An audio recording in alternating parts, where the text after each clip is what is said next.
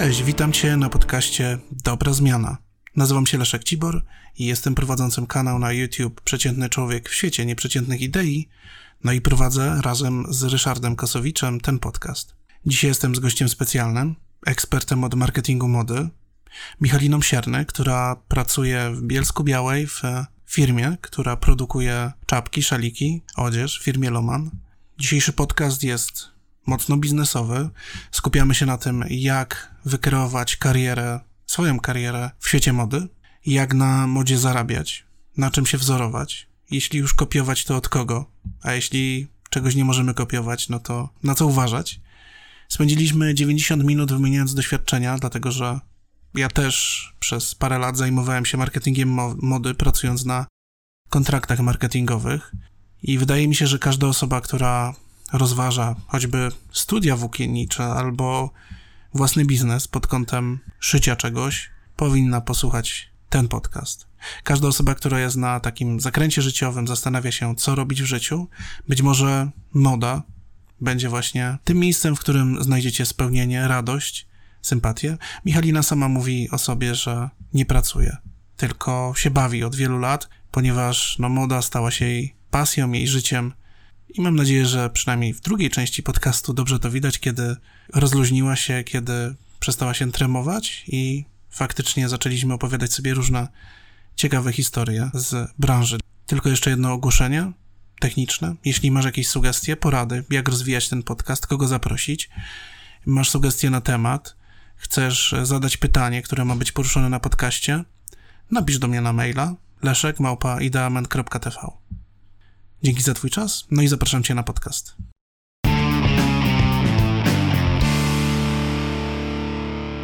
Mamy dzisiaj drugi podcast, drugą edycję i mamy dzisiaj wyjątkowego, nietuzinkowego, niepowtarzalnego gościa. Jednego w swoim rodzaju. Jednego w swoim rodzaju, dokładnie. Jest z nami dzisiaj Michalina i będziemy rozmawiać o marketingu mody. Będziemy rozmawiać o tym, jak sprzedać ciuchy, jak sprzedać jeansy, czapki, kurtki, też? Też, też, nie tylko. Ale jak je stworzyć, też będziemy mówili o tym, jak stworzyć? Jak najbardziej. Ale będziemy też mówić o tym, jak pracować w modzie. Czy warto w ogóle pracować w modzie? Ale do tych pytań dojdziemy.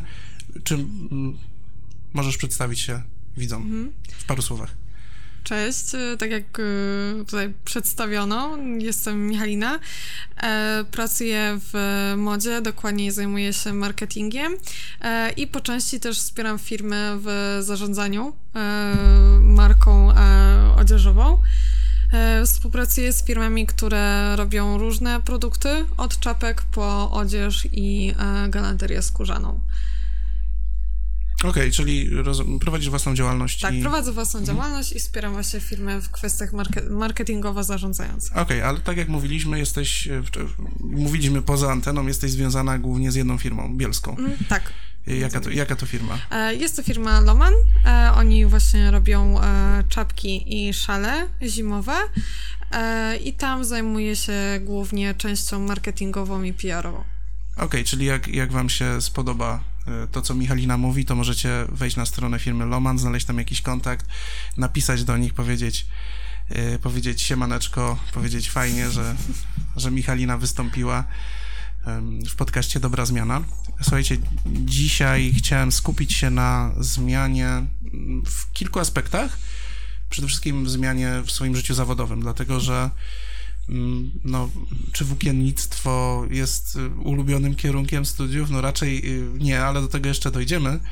Ale ja chciałem się ciebie zapytać na początek i w ogóle porozmawiać o tym, jak jeśli chciałbym dzisiaj otworzyć biznes mhm. oparty na ciuchach, czyli jakby możemy rozpatrzyć wszystkie możliwe warianty. Od tego, Jasne. że na przykład, nie wiem, sprowadzam sobie ciuchy, sprzedaję na Allegro, to jest jakby, czy OLX, no nie, to jest jakby jeden wariant, albo, nie wiem, mam pasję w szydełkowaniu i po prostu chcę sobie wyszyć szalik, czapkę, to jest drugi wariant, albo trzeci wariant, chcę otworzyć już taki poważniejszy biznes, no to mhm. jak się do tego zabrać, co się najbardziej opłaca, czy w ogóle to się opłaca u nas, czy nie lepiej po prostu zamawiać z Wietnamu wszystko i sprzedawać na, mhm. na, na portalach? Jeżeli chodzi o kwestię ściągania e, ciuchów z zagranicy, e, to moim zdaniem jest to rzecz, która już e, gdzieś tam nie jest aż tak bardzo e, biznesowo dobra. ponieważ bardzo dużo osób się tym zajęło. Po drugie, mamy AliExpress, e, Zalando i, i, inne jakieś takie portale, poprzez które ludzie mogą sobie ściągać. Okej, okay, czeka się 5 tygodni czy 6 na przesyłkę z AliExpress, ale jeżeli coś kosztuje 2-3 dolary, a nie 150 zł, no to jest to coś, że ludzie mogą na to, na to poczekać. E, po drugie, no, rynek został zalany e, rzeczami tańszymi z Chin, z Wietnamu. I część ludzi przekonała się, że jednak y, nie jest to nawet warte tych pieniędzy, za, za które to kupują. I e, widzę to po, po tym, jak spotykam się z ludźmi na targach, jakie dostaję e, opinie e, od e, klientów firm, z którymi współpracuję, że jednak wolą zapłacić więcej, ale wiedzą za co płacą i wiedzą też komu płacą. Bo patrząc się na przykład na nasze tutaj lokalne, bielskie firmy, no to, to są miejsca pracy, które w których pracują pewnie mamy, ciotki, mhm. wujkowie, rodzice, e, znajomych, innych znajomych, tak? Więc y, nie wiem, Basia kupuje sobie czapkę w firmie Lomana, okazuje się, że tu mama od jej koleżanki pracuje, tak? No tak, ale wracając do mhm. pierwotnego pytania, jakbym chciał podjąć jakieś kroki, to co, co najlepiej mm, co najlepszego mógłbym z punktu widzenia biznesowego zrobić? Mhm. E, otwierając swoją markę, na pewno porządne badanie rynku. Ale co takie znaczy? co, porządne co, znaczy? co, co, co muszę wiedzieć? Mhm. Po pierwsze, musisz wiedzieć, co chcesz tak naprawdę robić. Czy chcesz się skupić na e, na przykład kolekcji damskiej i z kilka produktów typu sukienki, spodnie, czy garnitury typowo biznesowe, czy właśnie sektor włókiennictwa, czyli czapki, szale, e, czy skarpetki, czy rękawiczki, czy galanteria skórzana. E, I w momencie, kiedy wiesz, co chcesz robić, wtedy zaczynasz robić badanie rynku. I badasz konkurencję, sprawdzasz, czy to w ogóle już istnieje na rynku, jak też duża jest konkurencja, do której ty chcesz, e, z którą ty chcesz po prostu działać na rynku. I jeżeli chcesz zlecać te też część rzeczy jako mm, dla podwykonawców, musisz sprawdzić tych podwykonawców, musisz ich znaleźć e, i musisz ich sprawdzić pod wieloma względami. E, pod względem jakości. E... Czekaj, bo, z, przepraszam, ci przerywam, mm. ale z, z, moim zdaniem zrobiłaś duży skrót, skrót myślowy, ok, czyli jakby, mm. dobra, zakładamy, że chcę założyć własną markę modową. Jakkolwiek hucznie to brzmi, może to być malutka marka, no nie, mm -hmm. a jakby początkująca. Mm, to co precyzyjnie, skąd ja na przykład nie kończyłem włókiennictwa, nie mam zielonego pojęcia o wyszywaniu, a mam jakiś taki szalony pomysł, coś mi się tam spodobało, mam szalony pomysł, że będę handlował ciuchami, bo mm, powiedzmy jestem w stanie mm, wykonać tą prostą matematykę, że tam policzyć ile y, kosztują materiały, a mhm. ile po wykonaniu tak naprawdę za ile można to sprzedać. Więc e, rozumiem, że ty sugerujesz, żeby zająć się konkretną specjalizacją, tak? Jakby wybrać sobie tą specjalizację tak. i się w niej zawęzić, ale skąd ja się mam dowiedzieć? E, skąd mam czerpać wiedzę? Mhm. Mm, jeśli na przykład stwierdzę, ok, jestem mężczyzną i chcę robić ciuchy dla mężczyzn i, i na przykład chcę robić e, hipsterskie garnitury. Mhm. No nie, kolorowe, jakieś ciekawe, śmieszne krawaty, wiesz, do tego yy, takie nietypowe komplety chcę, chcę, chcę robić, chcę sprzedawać gdzie ja mam się dowiedzieć, skąd ja się mam dowiedzieć, skąd mam czerpać wiedzę o tym, jak zrobić garnitur i jak, jak go mhm. mam wykonać, y, może ja nie personalnie, ale gdzie mam pójść precyzyjnie, o co mam pytać, wiesz, na, na tej zasadzie jakby, bo trochę, wydaje mi się, mhm. ten etap, a to jest dla y, laika, który y, jest na jakimś tam swoim życiowym rozdrożu, tak, na przykład stwierdza, ok, mogę iść do pracy w jakimś konkretnym miejscu, a na boku sobie myślę, mogę marzyć, myśleć o jakichś czapkach, garniturach, o jakichś tam rzeczach i małymi krokami sobie to robić, więc skąd mam czerpać tą wiedzę? E, na pewno dużą pomocą e, jest internet i Facebook. E, na Facebooku istnieją grupy, gdzie ludzie wymieniają się informacjami, wymieniają się danymi do firm, e, które wykonują jakieś zlecenia, e, dzielą się namiarami na osoby, które wykonują na przykład pewnego rodzaju konstrukcje czy, czy szablony do danych produktów. Ja też zawsze gdzieś tam polecam, że jeżeli ktoś już chce faktycznie nie czuje się na siłach, e, jeżeli chodzi o robienie własnych y, rzeczy, tylko ma jakąś wizję, ale gdzieś tam technicznie temu nie podoła, to zawsze y, polecam zagadać, czy to właśnie do jakichś e, studentów, czy to do uczelni związanej z, z projektowaniem, mhm. e, czy właśnie poszukać na Facebooku, w, na, na grupach, czy nawet w internecie e, takich miejsc i najlepiej e, sprawdzić kilka. E, kilka okay. miejsc. Ale w jaki sposób sprawdzić? To znaczy co? Ile, ile to kosztuje? E, na przykład e, umówić się na rozmowę i wypytać właśnie, e, ile kosztuje przygotowanie wzoru danego, danego produktu, jak one są wykonane, czy firma zajmuje się pozyskaniem materiału, czy my musimy ten materiał dostarczyć. Wtedy zawsze warto wypytać się o minimum produkcyjne, bo nam może się wydawać, że te produkty, które my chcemy zrobić w danej ilości, to są duże ilości, a firma może powiedzieć, że oni na przykład zaczynają od y, 3-4 razy więcej, tak? I nie wykonają po prostu tego czyli jak sobie zlecenia. Wymyślę, czyli jak sobie wymyślę, że chcę handlować bielizną i chcę mm. zrobić krój majtek i to oni powiedzą, ok, zrobimy panu krój majtek za 1000 zł, albo zrobimy panu y, 300 par majtek za 1050 zł. No, tak. nie? Na tej zasadzie, tak. bo to dla nich jest praktycznie żadna różnica, bo oni muszą wykonać prawie tą samą mm, pracę tak. do jednej sztuki, a do. Ale dla firmy, która produkuje w ilościach y, tak zwanych hurtowych, im mniejsza ilość, tym jest po prostu drożej. Ile, ile to jest hurtowo? E, to wszystko zależy od firmy i od przedsiębiorstwa. Są na przykład firmy, które e, minimum produkcyjne mają e, na zasadzie 300-400 sztuk, a są firmy, które zaczynają dopiero od 1000. Okej, okay, ale pytanie, w którym momencie zaczynamy zarabiać? Bo to jest pytanie, które, które mnie mm. trochę bardziej interesuje. Na zasadzie, ok, wymyśliłem sobie jakąś tam markę, coś, coś śmiesznego, śmiesznego robić na ciuchach albo, albo poważnego. Kiedy ja zaczynam zarabiać? na ubraniach. W którym momencie, jako y, powiedzmy, że okej, okay, przyjmujemy założenie, że, że udało mi się opanować powiedzmy jakiś podstawowy cykl produkcyjny, czyli mm -hmm. jestem w stanie coś zamówić, na przykład w szwalni, okay. ustaliłem jakieś tam 5-10 wzorów yy, i i kwestia jest taka, yy, że yy, no, i kwestia jest taka, że, że yy, wydaję te pieniądze, kiedy ja zaczynam zarabiać. To jest, to jest dość mhm. istotne w tym momencie. E... Wiesz co, to wszystko zależy od, myślę, od modelu biznesowego, który się przyjmie i od y, kwestii marży, która zostanie nałożona, bo zawsze ktokolwiek by nie sprzedawał, nawet osoba, która robi e, sama daną rzecz, e, narzuca marżę. I też jest kwestia tego, ile pieniędzy się zainwestowało, bo e, trzeba mieć na względzie to, że przez pierwsze kilka miesięcy, albo nawet przez pierwszy rok wychodzi się albo na zero, albo czasami wychodzi się na minusie. Gdzie sprzedawać?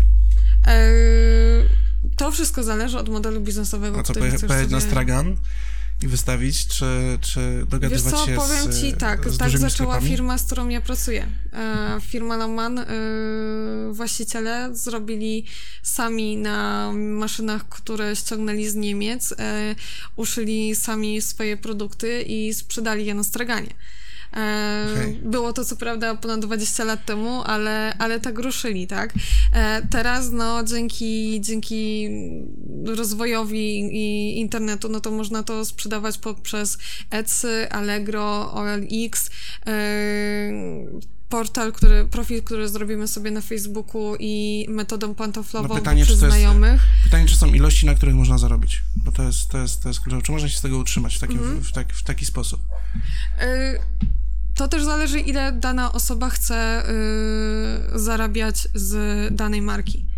Bo może być osoba, która na przykład powie, że może sprzedawać załóżmy 5 sukienek w ciągu miesiąca, a ma na tym na przykład koszt wyprodukowania kosztuje ją 100 zł, sprzedaje ją za 350 i może powiedzieć, że te 5 e, sukienek e, totalnie ją satysfakcjonuje, tak? To jest gdzieś tam kwestia bardzo indywidualna. Oczywiście, jeżeli mamy już na przykład przedsiębiorstwo, gdzie są zatrudnione 2, 3, 4 osoby, to tutaj oczywiście jakby sprzedaż musi być na odpowiednim poziomie, tak? Bo jest tutaj kwestia e, zapłaty pracownikom, czy za prąd, wynajęcie pomieszczeń i tego typu rzeczy, tak? A jeżeli jest osoba, która dopiero zaczyna i raczkuje, to to już jest jakby kwestia indywidualna u niej. Ale yy, no taką mega praktyką jest, że po prostu ten pierwszy rok w biznesie jest bardziej na zasadzie takich delikatnych zysków, wychodzenie mhm. na zero, czasem na wchłonięcie przez rynek, poznanie tego klienta, poznanie, czy faktycznie y, robię dobre rzeczy, bo w momencie, kiedy jest pierwsza sprzedaż, wtedy oczywiście są opinie od klientów, tak? Czy to jest to, okay. czy nie? No, jakby zaraz, zaraz też dojdziemy do tego aspektu. Y czysto marketingowego, bo to też, to też nas interesuje, jak to sprzedać. Mhm. Natomiast spotkałem się z taką z takim trendem w dwie strony idącym. Mm, trend dotyczy w obu przypadkach kobiet. Mm, I pierwszy trend, i to jest ciekawy trend, i wydaje mi się, że, że, że tutaj jest taka e, nisza, czy miejsce, mhm. w którym można naprawdę dobrze zarobić. Mm, to są z reguły matki, które wychowują swoje dzieci, więc siedzą w domu, więc mają mhm. głowę pełną frustracji czasem i to przeradza się często w kreatywność i pomysły, no bo coś trzeba ze sobą robić. czasem dla matek wychowujących dzieci y, no nie jest łatwo wrócić na etat, czy też Jasne. powiedzmy jest to, jest to bardziej skomplikowane i w wolnej chwili wymyślałem sobie, że będą coś tworzyć, no mhm. no nie? I teraz sytuacja idzie w dwie strony. Sytuacja czasem idzie w bardzo wyspecjalizowane mm, rzeczy i tutaj y, spotkałem się z tym, że mm, takie właśnie y, przedsiębiorcze y, młode matki tworzą ciuchy dla dzieci albo jakieś takie, wiesz, nosidła, robią jakieś takie mhm. specjalnie ergonomiczne, wiesz, czyli bardzo wyspecjalizowany produkt, który wymaga, wiesz, jakichś tam dobrych umiejętności krawieckich, jakiegoś naprawdę mhm. przemyślanego zaprojektowania i stricte produkty dla dzieci, e, które można e, naprawdę bardzo Y, bardzo drogo sprzedawać, no nie? Jakby w produkcji na przykład one kosztują tam 50 czy 100 zł za sztukę, a sprzedaje się za 8 mhm. stówek, gdzie 1000 zł i wystarczy, że wiesz, w miesiącu sprzedasz 3 i już masz dobrą mhm. pensję, no nie? Sprzedasz 4, 5 i już, już nie musisz na żaden etat wracać, po prostu wystarczy, że głos się poniesie po po okolicy, no bo sprzedaż pięciu sztuk w jakimś tam nawet średniej wielkości mm. mieście, gdzie wszyscy zaczynają cię powoli znać, rozpoznawać tą markę, zaczynają korzystać z twoich, z twoich rzeczy. Okazuje się, że jest to świetna rzecz, no nie? Świetna dźwignia, mm. świetne zrobienie sobie tak, jak, jak, ja to nazywam, po prostu własnej działalności gospodarczej. To jest, to jest twoja działalność, to nie jest firma jako taki tak, konglomerat tak. działający, zautomatyzowany, ale to jest po prostu taka własna działalność, która dostarcza ci regularnie fajną mm. pensję. Mm, też oczywiście ciuchy mogą być sezonowe, no nie, bo to mogą być jakieś zimowe Jasne. rzeczy i tak dalej. Natomiast to jest jeden wariant, z którym się spotkałem i drugi wariant, z którym się spotkałem i o to się, chciałem ciebie też zapytać, jakby ten jeden i ten drugi, to są też kobiety, czasem w tym wypadku też młode, niekoniecznie matki, które dziergają sobie coś, yy, Róż, różne rzeczy, czapki, jakieś rękawiczki, jakieś mm takie proste rzeczy, dziergają sobie jakieś ciekawe, ciekawe ozdóbki i sprzedają je na przykład na Etsy.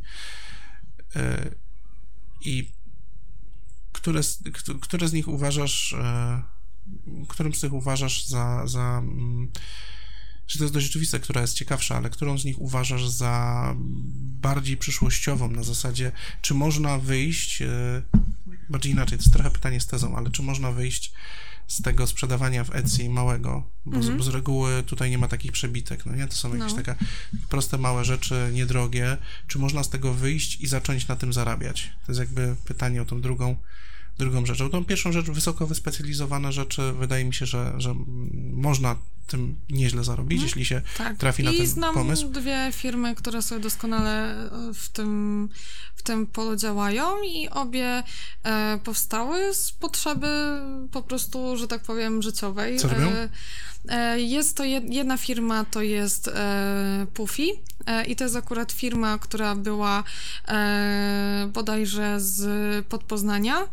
E, I tutaj jakby kwestie prywatne właścicieli, którzy po prostu stwierdzili, że przenoszą się do Bielska, e, przenieśli po prostu całą firmę tutaj, e, do, do, do naszego miasta i one tutaj robią rzeczy dla dzieci, takie poduszki do karmienia, gryzaki bambusowe, koce Ja wiem, bo, bo akurat kupowałem z tej firmy no, rzeczy dla, i dla to, I to akurat firma powstała z potrzeby, ponieważ Kasia Kasia, właścicielka, potrzebowała po prostu poduchę, która będzie jej pomagała przy karmieniu i, i, i podczas jeszcze y, ciąży, y, jak była. I no, z, że tak powiem, z nerwów i z bezsilności y, po prostu no, zrobiła sama. Koleżanki podchwyciły temat i, i tak to ruszyło. Ale to jest w ogóle bardzo, bardzo kreatywne, no nie? Na zasadzie masz e, potrzebę, jakąś taką funkcjonalną rzecz potrzebujesz Wiele zrobić. firm powstało z potrzeby. Tak, ale, ale to właśnie e, jakby to jest bardzo precyzyjny przykład, czyli na przykład poduszka do karmienia, no nie? Mhm. Masz potrzebę jako osoba, wkurza cię, że nie możesz tego nigdzie dostać, więc bierzesz igłę, nici, wiesz, tam narzędzia, jakie mhm. masz po, pod ręką, może maszynę do szycia, chwila, moment, wiesz, idziesz do sklepu, kupujesz, wymierzasz, wycinasz, coś wyjdzie, coś nie wyjdzie, mhm. robisz pierwszy prototyp, jakoś działa, robisz drugi prototyp, który już jest całkiem ładny i kurczę, stwierdzasz w którymś momencie i to, to jest właśnie ten, ten moment, kiedy zaczyna się, kiedy kończy się kreatywność i zaczyna się przedsiębiorczość, tak. tak taka, że kurde, można to sprzedać, no tak. nie? Jakby zobaczyły to koleżanki i wiesz, i to się Ale nakręca. wiesz co, to jest, y, to jest y, bardzo fajne, że tak powiem, y, model działania w biznesie, bo to jest produkt, który ty znasz, i produkt, w który wierzysz i potrafisz go na własnym przykładzie w sposób bardzo autentyczny sprzedać. Teraz y, ludzie i tak, no, konsumenci y, są coraz bardziej y, po pierwsze wyedukowani, wiedzą doskonale, co chcą i coraz ciężej jest sprzedać tak zwaną ściemę reklamową. I, i, i to gdzieś tam na przykład dla osób, które zajmują się marketingiem w modzie, jest bardzo dużym wyzwaniem, bo e, okej, okay, można zrobić sobie super kampanię i, i, i wiesz, po prostu sprzedać nie wiadomo ile rzeczy, ale y, jeżeli oszuka się osobę, która wydaje u ciebie te pieniądze, szczególnie w momencie, kiedy jest to na przykład firma gdzieś tam jakaś rodzinna, nie jakieś takie duże konsorcjum typu właśnie LPP, bo to już jest no, międzynarodowa firma, e, a u nas jeszcze panuje przekonanie, że rodzinna firma to jest taka bardziej taka bliska dla konsumenta, bardziej autentyczna. W momencie, kiedy e, oszukasz tego klienta, to jest ogromny strzał w kolano, bo e, szczególnie mamy, tak zwane te insta mamy też, insta e, to to jest bardzo fajny, e, to jest bardzo fajny konsument, bardzo wdzięczny, ale też jeżeli, że tak powiem, no wpuścisz go w w jakieś po prostu dziwne historie, albo powiesz, że produkt jest taki, po czym okazuje się, że jednak to nie jest taki, jak, jak myśmy mówili, no to jest przewalona na całej linii i opinia po prostu zjedzą idzie cię. w świat. Tak, zjedzą cię. Zjedzą cię. E, jakby nawiązałaś, ja, ja troszeczkę wyprzedziłaś e, fakty, bo nawiązałaś do LPP. Bo ja chciałem zarzucić temu, temu wyspecjalizowanemu biznesowi, no bo mówimy o biznesie o takiej małej skali, małym zasięgu, mhm. Y, że jeśli miałbym zaczynać, no to w jakiejś tam specjalizacji. No ale co z, y, bo inaczej nie sprzedam, tak? Ale co z takimi, wiesz, molochami jak właśnie CNA, czy, czy, czy jakiś crop house i tak dalej. Tam jest wszystko, tam jest absolutnie wszystko. Tak, w, ka- wszystko. w wielu, może nie w każdym stylu, w wielu stylach, tych najmodniejszych, mm, sprzedają wszystko, dobrze się mają, z tego co wiem. Co więcej, mają za pazuchą, za skórą e, kilka różnych skandali, między innymi ten Bangladesz e, parę lat temu to było ja jeszcze też pracowałem wtedy w branży modowej, to był chyba 2015 rok, no.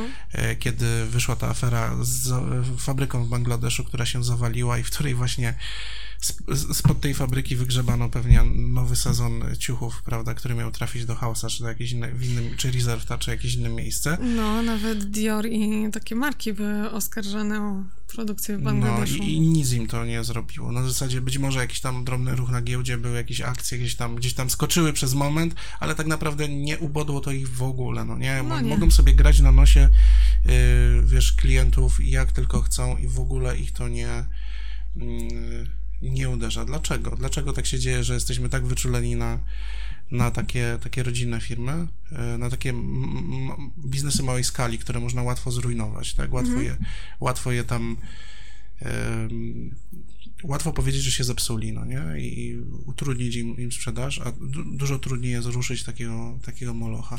No to jest, e, to jest efekt skali, tak? E, chociażby mm, Zara, tak? E, Zara co roku jest posądzana o dosłownie kopię, i to już nawet nie chodzi o inspirację, o kopię projektów domów mody. E, I oni mają podobno kilkadziesiąt spraw w różnych e, krajach, bo to już nawet nie chodzi o, e, o, o jakiś dany segment produktu, tylko po prostu w różnych krajach są wytoczone sprawy sądowe o naruszenie wzoru i, i, i o dosłownie kopię danego, danego produktu, o ukradzenie własności intelektualnej i całego, całego wzoru. I, I oni dalej to robią, dalej to sprzedają, a to jest wszystko kwestia taka, że no po prostu tam prawnicy są naprawdę dobrzy. Jeżeli, no na naszym polskim rynku też pewnie zdarzają się kwestie e, kopii i jakiejś tam inspiracji i tego typu rzeczy, tylko no powiedz mi szczerze, którą bielską firmę, bądź jakąś, którąkolwiek polską firmę stać na dobrego prawnika, który obroni w kwestii e, ukradnięcia produktu? Dużej korporacji być może nie, natomiast y, pytanie jest inne, czy wy, czy wy też macie w swojej firmie, też pod, podglądacie innych i wzorujecie się na, y, powiedzmy, bo to jest, to jest ta taka y, k- kreatywna inspiracja, no nie, na Tak. zasadzie, o, ładny wzór, no to zrobimy podobny, tylko inaczej co, szlaczek powiem pójdzie, tak, no nie? Każda firma, każda firma, każda firma, która jest dla siebie konkurencją, podpatruje, y, jakie kto ma, Czyli- jakie działania. Czyli jak y, chciałbym założyć biznes, to mogę spokojnie przejść się do sklepu, popatrzeć co jest, porobić sobie zdjęcia, pójść do, pójść do y, salonu krawieckiego, powiedzieć, chcę prawie takie samo, ale zamiast czerwonych pasków mają być norma. niebieskie. I takie coś robią.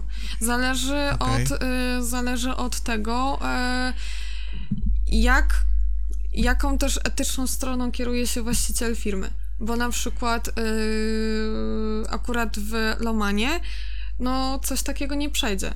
Jeżeli ktoś przyjdzie do nas i po prostu powie, chcę kropka w kropkę, bo y, to też się może odbić rękoszetem na podwykonawcy. No tak, tak ludzie mogą o tym mówić, gdzieś to może Bo- trafić, może być jakaś tak, a- nieprzyjemność, no. A kiedy się wejdzie w daną branżę i gdzieś tam zaczyna się bardziej e, gdzieś tam może nie promować, ale gdzieś tam e, wychodzić na, na zewnątrz, to e, okazuje się, że wszyscy wszystkich znają, No dobra. a szczególnie nasz bielski rynek. Okej, ale y, dobra, to wiemy, że Zara kopiuje y, i ma Mhm. z tego tytułu różnego rodzaju problemy wizerunkowe. Bardziej ruszyć tego, tego mniejszego, bo te mniejsze jeszcze się, no dobrze, jakoś tam się dogadamy faktycznie, e, a ci więksi, no to... Kto jeszcze- kto jeszcze kopiuje? Gdzieś, tak? Kto jeszcze kopiuje? Wiesz co, nie pamiętam teraz kto kogo, ale był, e, był chyba dwa czy trzy lata temu, e, s- bodajże to się też chyba o sąd już e, otarło, e, spór em, firmy z Ka- dwie firmy z Katowic. E, jedna to jest bodajże I Call You, a e, druga firma i to są dwie dziewczyny, które bodajże jako pierwsze wymyśliły robienie biżuterii z węglem. E, I okazało się, że właśnie jedna z dru- drugą firmę gdzieś tam podobno skopiowały, e, że one też były na etapie projektu tego, tam jedna firma chciała już to opatentować e, i też gdzieś tam to zostało podchwycone w, w mediach, też gdzieś tam szczególnie te katowickie media właśnie opisywały całą tą sytuację. Szczerze mówiąc nie pamiętam jak to się skończyło, ale wiem, że sprawa wylądowała prawdopodobnie w sądzie, bo tutaj e, dziewczyny z tej pierwszej firmy, które jako pierwsze zrobiły tę tą biżuterię z węglem, e, one były chyba w procesie właśnie paten- opatentowania tego. No dobra. A y, nie wiem, czy obiło ci się uszy mm, Misie Szumisie. Kojarzysz? temat. Te, te mm. zabaweczki, wyszywane misie. Ja akurat teraz jesteś bardziej w temacie. No, ale to są takie mi, misie, które wyglądają, powiem szczerze, trochę są przerażające, jakby tak w nocy na, na takiego popatrzeć. E, dobrze jeszcze go podświetlić, to się można wystraszyć, bo to takie nie są takie misie w klasycznym rozumieniu, tylko mhm. no, trochę dziwaczne kształty. No ale sam pomysł misie szumisie, czyli miś, a w środku kieszonka tak. tam z tym, z, tą, z, tak, tak. z, z taką elektryczną pozytywką i Polka która zarejestrowała właśnie Misie Szumisie tą markę, zdaje się, że jest tam pozywana właśnie o, o też kopiowanie, na zasadzie, że ona odgapiła od kogoś, kto tam sprzedawał na Etsy, właśnie jakaś dziewczyna mm robiła sobie biznes domowy, robiła, robiła misie grające, i y, było, nie, nie, pamiętam tego dokładnie, ale to też właśnie przykład kopiowania, który y, no, mm, skończył się nie wiem, jak się skończyło, ale wiem, że była z tego tytułu no.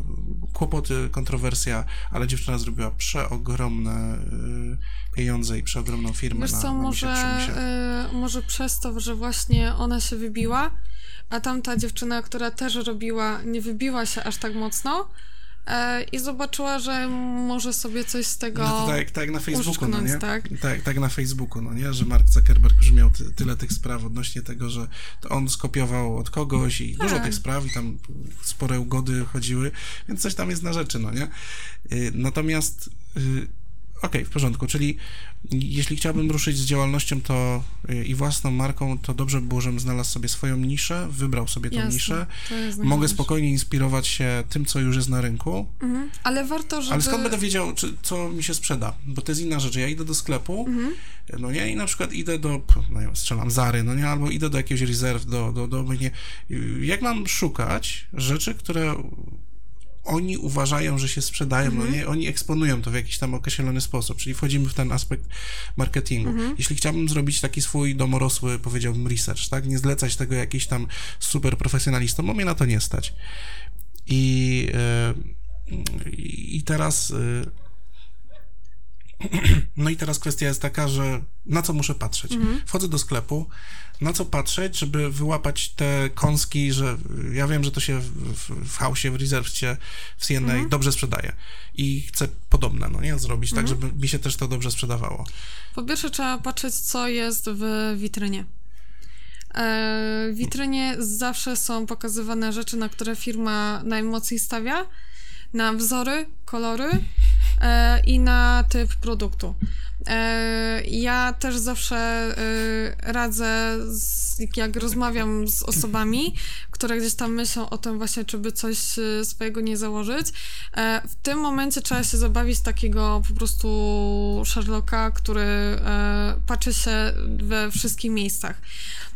I ja też zawsze radzę właśnie, jeżeli zdecydujemy się na to, że chce się robić własną markę odzieżową, to właśnie przejść się po tych galeriach, e, zobaczyć, czy, witryn, czy sklepy mają co innego w witrynie, jaki typ produktu, e, czy jest na zasadzie trzy torebki takie same, ale w innych kolorach, czy są różnego rodzaju torebki.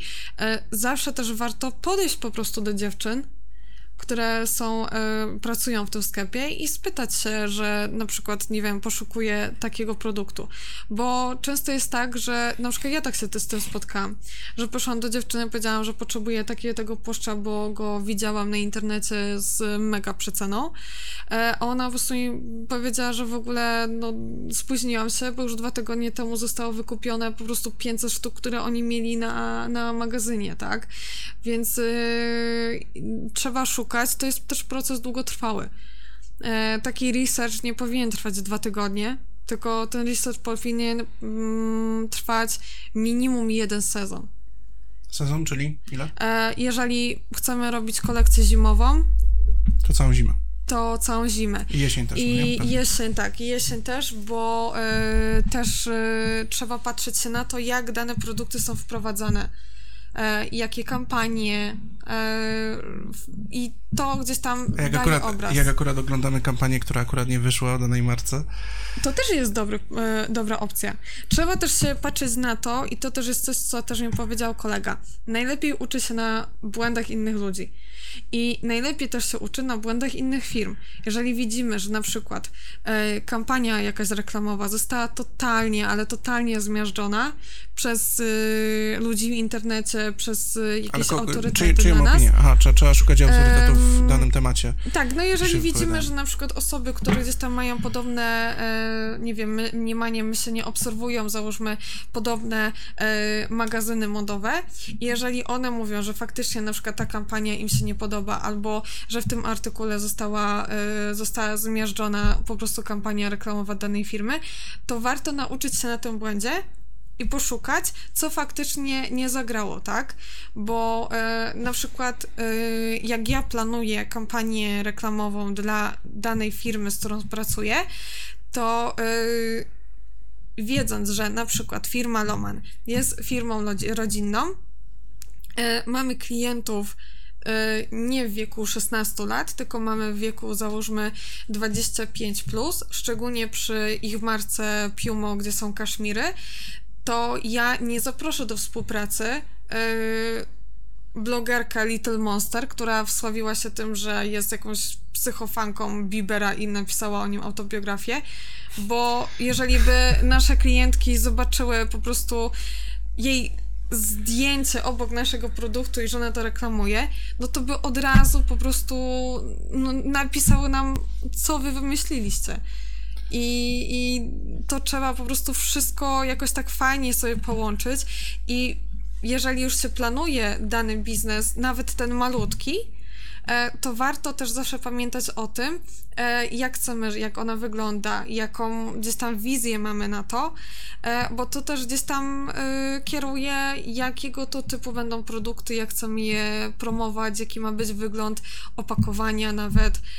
I to są, jest kilka takich części składowych, które już są na początku.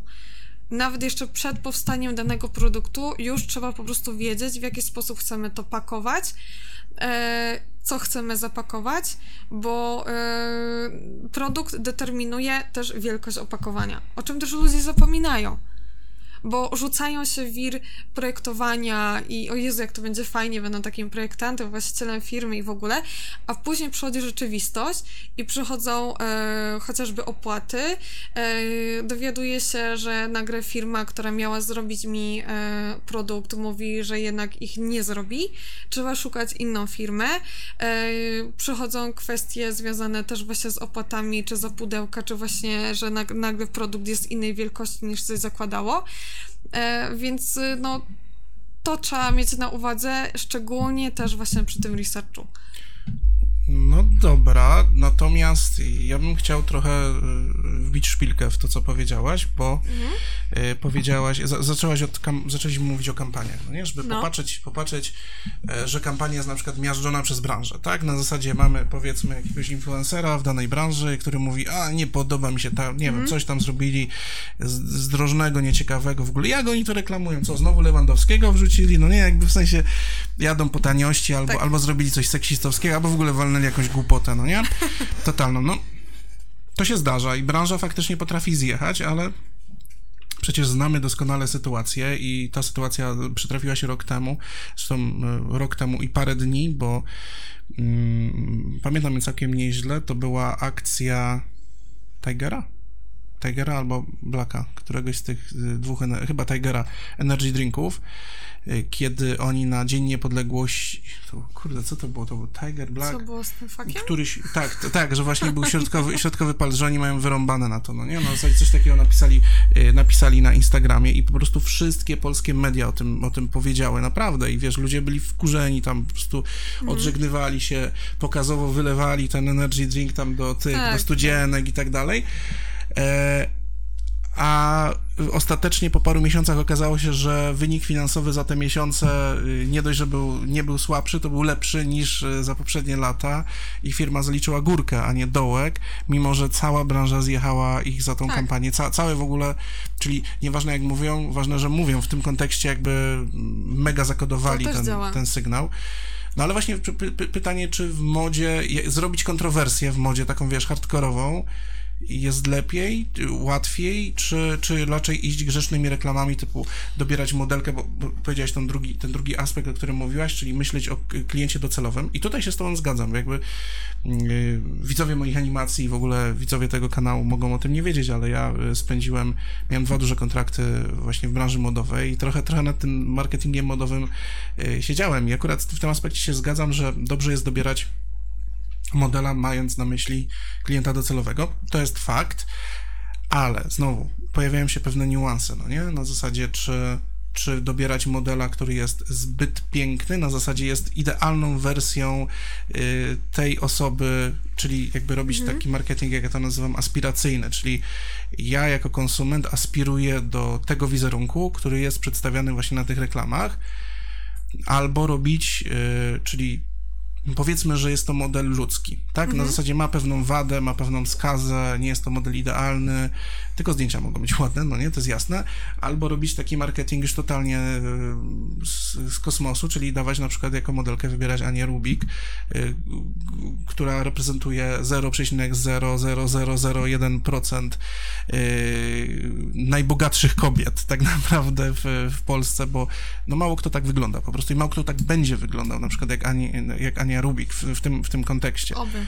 Albo Robert Lewandowski, chociaż Robert Lewandowski ma taką bardziej swojską chłopięcą trochę taką urodę, no nie? Powiedzmy, że on, ma, on jest takim chłopakiem ze skazą, chociaż wiesz, jest fantastycznie zbudowany i też on reprezentuje 0,00%. Tak, Robert Lewandowski reprezentuje gdzieś tam całkiem inną, e, inną e, grupę.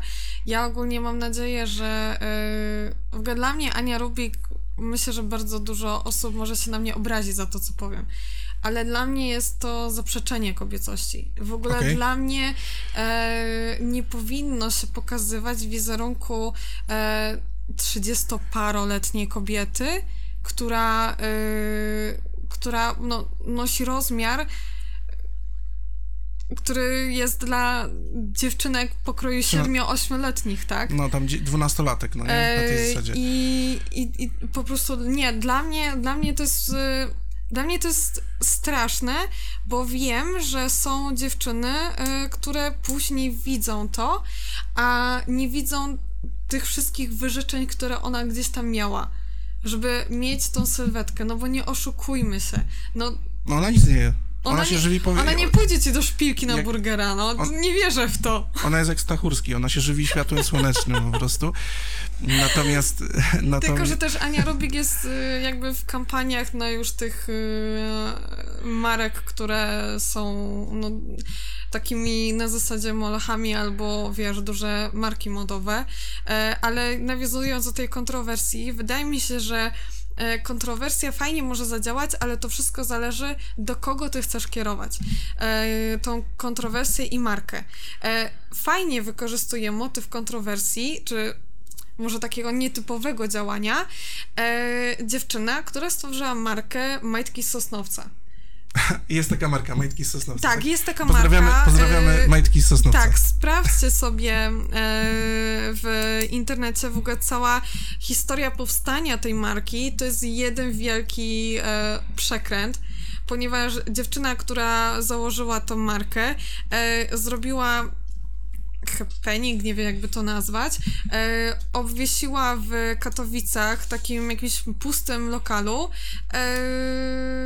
w po prostu jakimiś takimi naklejk, naklejkami majtki z Sosnowca, tak? No wszyscy wiedzą, że Katowice i Sosnowiec to e, ludzie się nie za bardzo gdzieś tam e, bratają ze sobą i są różne, różne jakieś tam dziwne historie. Zagłębie jeszcze jest, jeszcze jest po drodze e, tak, Zagłębie. Tak, tak, tak.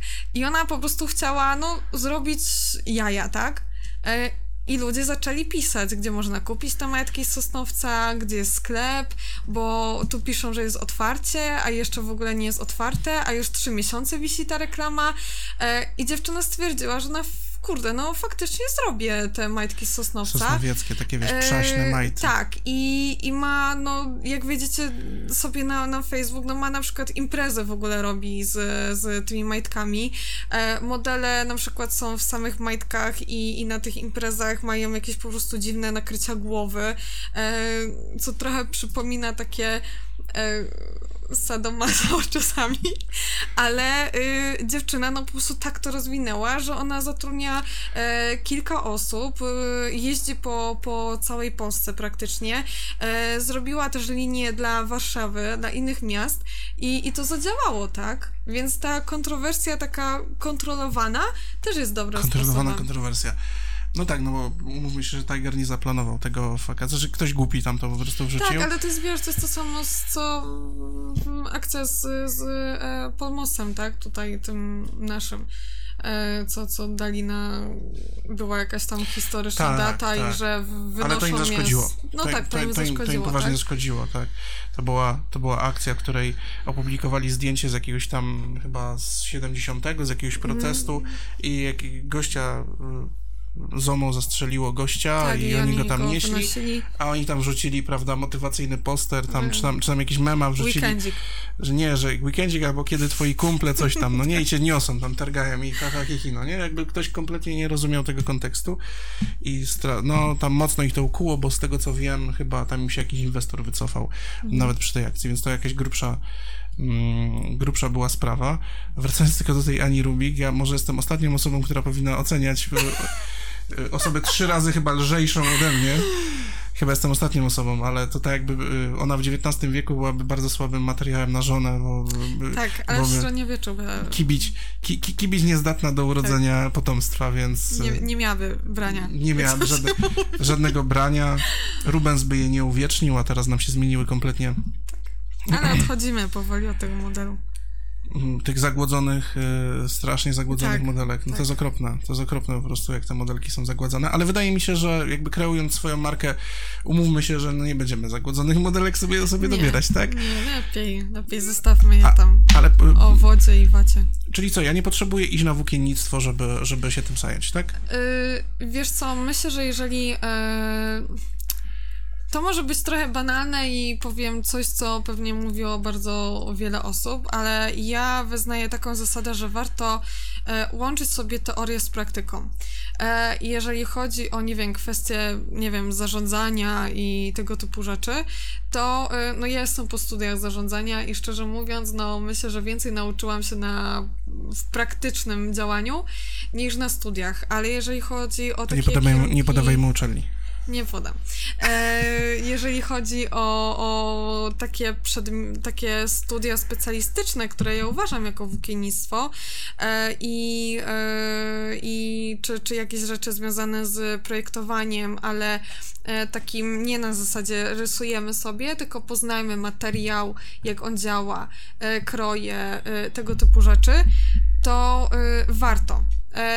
Jeżeli nie chcemy mieć, spędzać czasu na, na studia, to warto zapisać się na kursy, które sprawdzić lepiej e, na początku, bo to są zazwyczaj no, płatne, e, ale, ale warto iść na, warto iść na, na taki kurs e, i zapisać chociażby na praktykę, na staż, bo myślę, że teraz bardzo, bardzo szybko by taka osoba znalazła e, miejsce na praktyce, bo e, włókiennictwo jako przemysł w Polsce e, naszym, na, na, nasze, nawet tutaj na naszym małym poletku bieskim e, ma się bardzo dobrze i e, nawet dzisiaj rozmawiałam z panią, która ma swoją własną markę, szuka e, krawcową i nie potrafi znaleźć. No to nie, no ale to, to, to rozgraniczmy, włókiennictwo ma się dobrze, czy ma się właśnie źle, bo mi się wydawało, że ma się fatalnie, to znaczy inaczej, ja mam w domu, ja mam w domu włókiennika, to jest inna w ogóle sytuacja, e, że, że mam z tym styczność, natomiast uczelnie zamykają kierunki Mhm. Tak, włókiennictwa. to jest. e, Zainteresowanie włókiennictwem jest absolutnie zerowe. Kwe, tak, kwestia jest taka, zainteresowanie włókiennictwem e, czy takimi rzemieślniczymi zawodami przez młodych ludzi jest e, na poziomie zerowym. Natomiast wymagania rynku i pracodawców jest nie ma po prostu ludzi. Czyli jeśli, okej, okay, jeśli pójdę na przykład na Politechnikę Łódzką, na włókiennictwo... Mhm. No myśmy teraz w Lomanie mieli dwie praktykantki z Politechniki Łódzkiej. No bo my w, w Bielsku mieliśmy przez lata e, filię mhm. Politechniki Łódzkiej, która przekształciła się w własną uczelnię, w samodzielną uczelnię, w Akademię Techniczno-Humanistyczną i tam był przez wiele lat włókiennictwo, które się skończyło. Skończył się tam y, kierunek e, włókienniczy. nie, dalej jest. Jest? Y, dalej, dalej jest. Y, nie ma jakby chyba już odrębnej takiej kadry.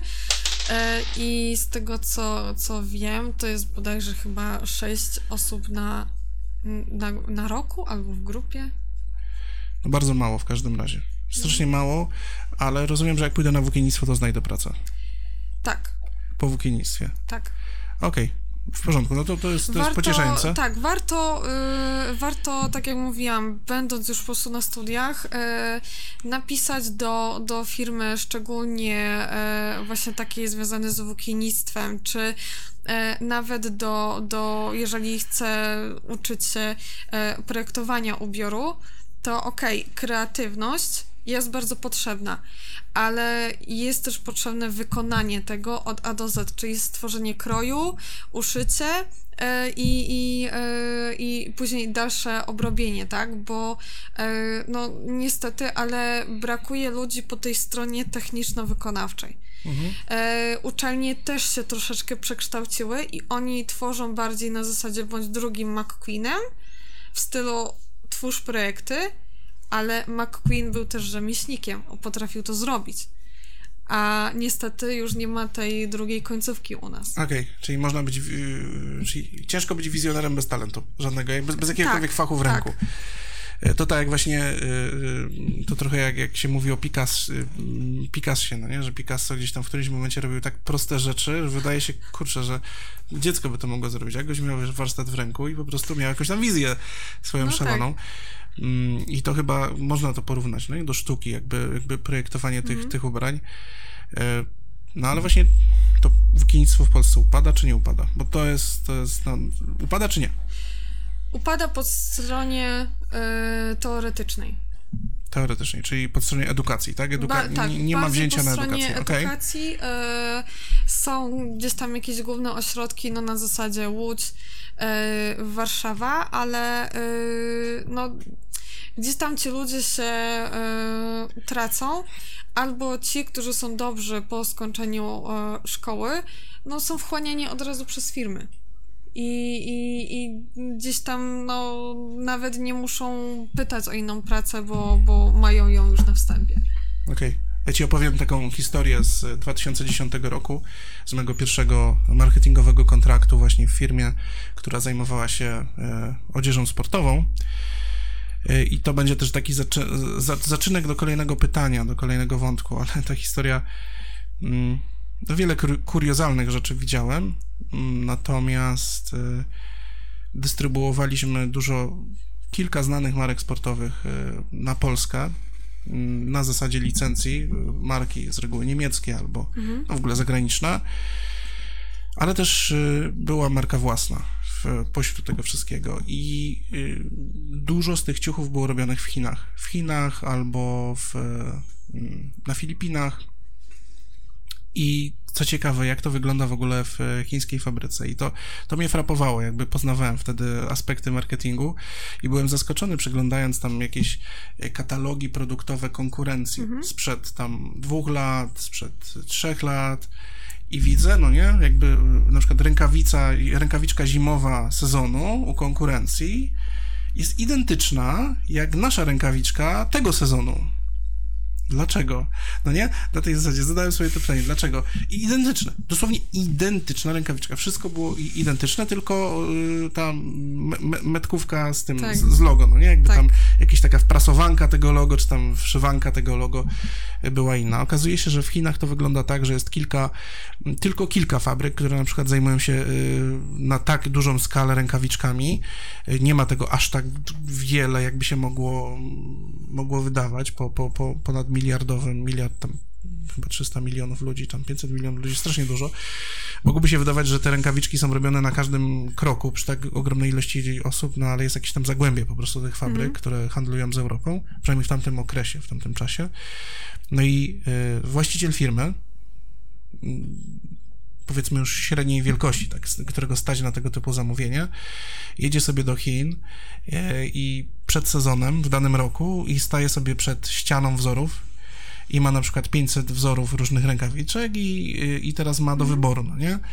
E, I ktoś idzie z notatnikiem, tą biorę 500, tak. tą 500, tą 1000, tą 2000, tą 500, tą 500, tą 500 i tak sobie wskazuje palcem, co chce według jakiegoś tam swojego pomysłu. No i ma opcję, albo kupi ją mm, i, po, po naprawdę taniości, albo kupi i zarezerwuje wzór, no nie? Także ten wzór zostaje wycofany z tej tabeli wzorów tak. i prawie nikt tego nie robi, prawie nikt nie wycofuje tych nie, wzorów no bo... i potem firmy powielają, e, powielają główne, mm, główne wzory, zamawiając z Chin. E, te firmy sportowe powiedzmy na poziomie e, hmm, nie jestem pewny teraz, jak to, jak to dokładnie wygląda w pośród marek, marek sportowych, czy tam marek zimowych, ale firmy, które y, faktycznie y, zamawiają w Chinach, mogą mieć identyczne rzeczy, identyczną jakość, y, identyczne produkty. I pytanie jest proste: jeśli chcę założyć biznes, to dlaczego miałbym jednak nie zamawiać w tych Chinach, Wietnamie czy Bangladeszu, gdzie tam to wszystko kosztuje mhm. mimo wszystko grosze?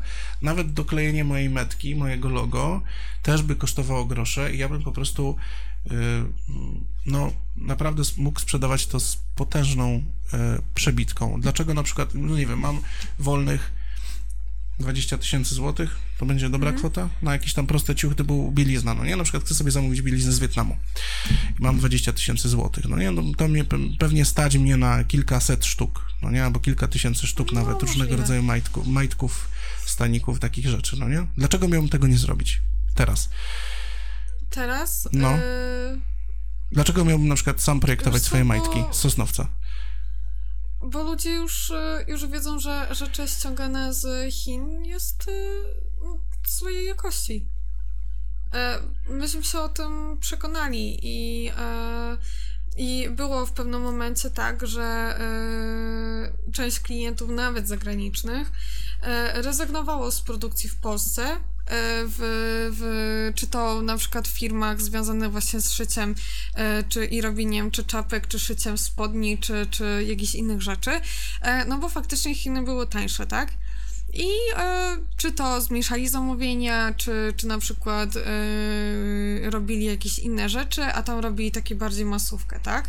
E, no ale w momencie, kiedy oni na przykład handlowali tym do innych sklepów, to jakoś rzeczy robione w Europie nie były zwracane, a rzeczy robione z Chin były zwracane, bo farbowały y, ręce, klienci zwracali, bo były słabo zszyte, bo w, w, było pęknięte, przyjechała na przykład do sklepu zapakowane, e, niedoszyte, pęknięte, e, ludzie dostawali uczulenia e, i ci klienci wrócili, bo mieli po prostu tyle problemów, bo jeżeli jeszcze ty sprzedajesz detalicznie, tak, na przykład przez te Etsy czy coś w tym stylu, to wiesz, sprzedasz to klientowi, no jak klient ma ci, nie wiem, załóżmy ze Stanów, e, zwracać tą czapkę, to on powie, ok, dobra, to było kilkanaście dolarów, to kij z tym, tak?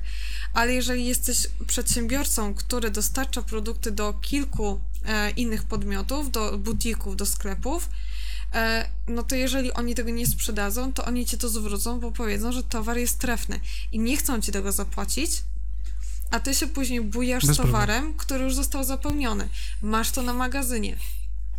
I, I później ty masz ten problem. I za grosze trzeba to wyprzedać, no nie? Tak, i, i wyprzedajesz to nawet poniżej tych, tych e, cen produkcji w, w Chinach, tak? I, I co jest najlepsze, e, z tego, co gdzieś tam e, słyszałam i rozmawiałam z ludźmi, już nawet Stany są przejedzone Chinami i już zaczynają coraz bardziej patrzeć się na rynek europejski jako na rynek takiego fajnego współpracownika. Wydaje mi się, że, że jednak to jest trochę, trochę mrzonka, że się mówi, że się wraca z Chin. Znaczy Mhm. trochę, trochę, się, trochę się mówi, że się wraca z Chin, bo tam wszystko drożeje i, i cen, no tak, ceny galopują. się przechodzi gdzieś E, indziej, tak? Ale i ja pamiętam jeszcze jedną taką kuriozalną sytuację właśnie z 2010 roku, kiedy poznawałem, poznawałem ten rynek i poznawałem stricte rynek rękawiczek. I tutaj mówię, y, odwołam się konkretnie do marki Royce. To jest ta marka już no, techniczne rękawiczki, tak? No bo rękawice bramkarskie i rękawice sporto, do sportów zimowych stricte, no nie? I w obu przypadkach to są faktycznie technologicznie zaawansowane produkty. Zwłaszcza ta, ta sportowa zimowa. Ona tam musi spełniać e, tam tysiąc różnych standardów oddychalności, no żeby jednak, wiesz, uchwyt był tych kijków do, No. do narciarzy i tak dalej. No, mm, fa, faktycznie jak kupujesz rękawiczki tam za 900 czy 1000 złotych, to możesz od nich oczekiwać y, naprawdę czegoś dobrego. I tam, tam była ciekawa sytuacja, bo mm, przez całe lata 90. y, i nawet trochę wcześniej, ale przez całe lata 90. głównie, mm, biznes y, zaczynał podlatać wszystko w Chinach, bo w Chinach wszystko kosztowało grosze. Do tego stopnia i w Turcji y, i, i, i gdzieś tam na Bliskim Wschodzie, w, różnych, w różnych tych Iranie, wiesz, jakichś tam krajach, y, krajach Bliskiego Wschodu. I do tego stopnia był zrealizowany ten outsourcing, że w Europie pozamykano wszystkie fabryki, Tak.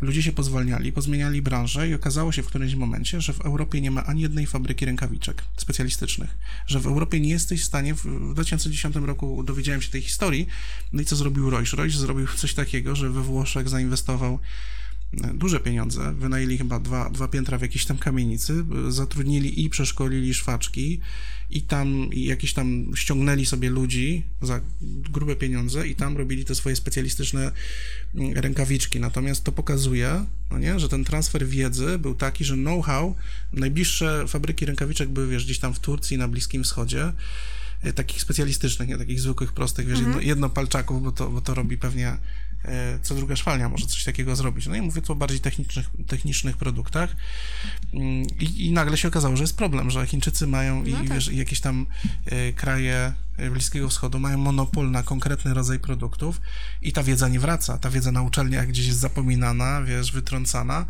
E, To była kuriozalna sytuacja, analogiczna sytuacja zresztą, która była z Uwexem. E, Uwex bardzo przez wiele lat się szczycił, e, tak samo z Mindlem było. Mindle są buty górskie, też firma właśnie rodzinna, no nie? Firma rodzinna, Mindl od nazwiska tam właścicieli, zaczęli zlecać na zewnątrz i nagle się okazało, że przestali kontrolować, e, co mogą produkować u siebie, a Tak. co nie, no nie?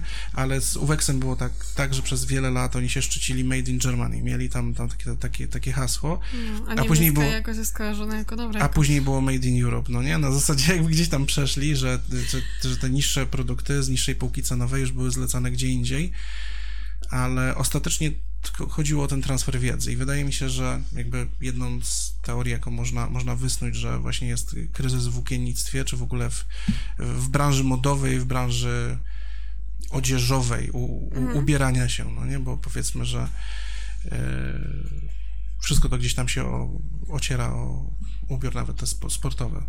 Y, No to właśnie to jest, kryzys jest głównie dlatego, że jest transfer wiedzy, że nie ma wiedzy, że nie ma, nie ma firm, No nie. nie. ma ludzi, ludzi, którzy y, wykonują na dużą skalę konkretne technologie, mają te technologie i, i trzymają je, wiesz, przy sobie i, i mogą za to, y, mogą za to w tym momencie, mogłyby za to brać ogromne pieniądze, no nie, Re- realizować ogromne kontrakty. Więc wydaje mi się, że to jest taka, mm, taka teoria. Natomiast, no właśnie, po co żyć w Polsce? Mimo wszystko. To jest takie pytanie nagle.